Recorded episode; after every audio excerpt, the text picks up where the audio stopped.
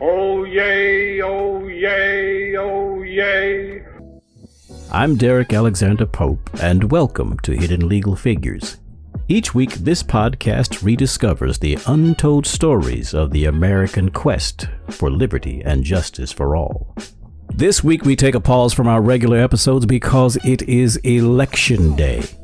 Tuesday, November 3rd, 2020, marks the 59th quadrennial presidential election where we, the people, get an opportunity to decide who will be the President of the United States, and we get to choose many office holders across the land from sea to shining sea.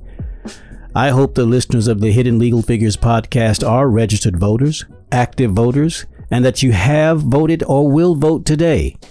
I know there are many who believe that it just does not matter, that despite all the struggles, their one vote does not make a difference. I'm so glad those who came before us did not feel that way.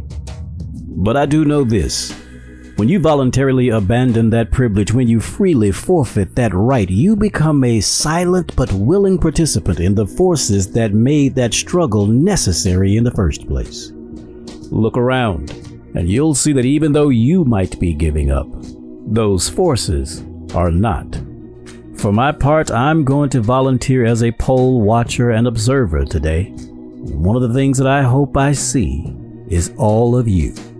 We'll pick up with our regular schedule of episodes next week, resuming our exploration of the legal efforts associated with Reconstruction and how its conclusion ushered in the era of systematic deprivation of voting rights.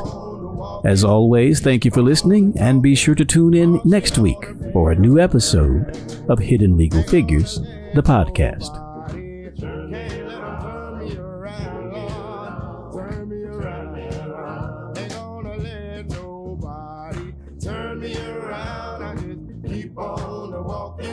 keep on, I'm marching on.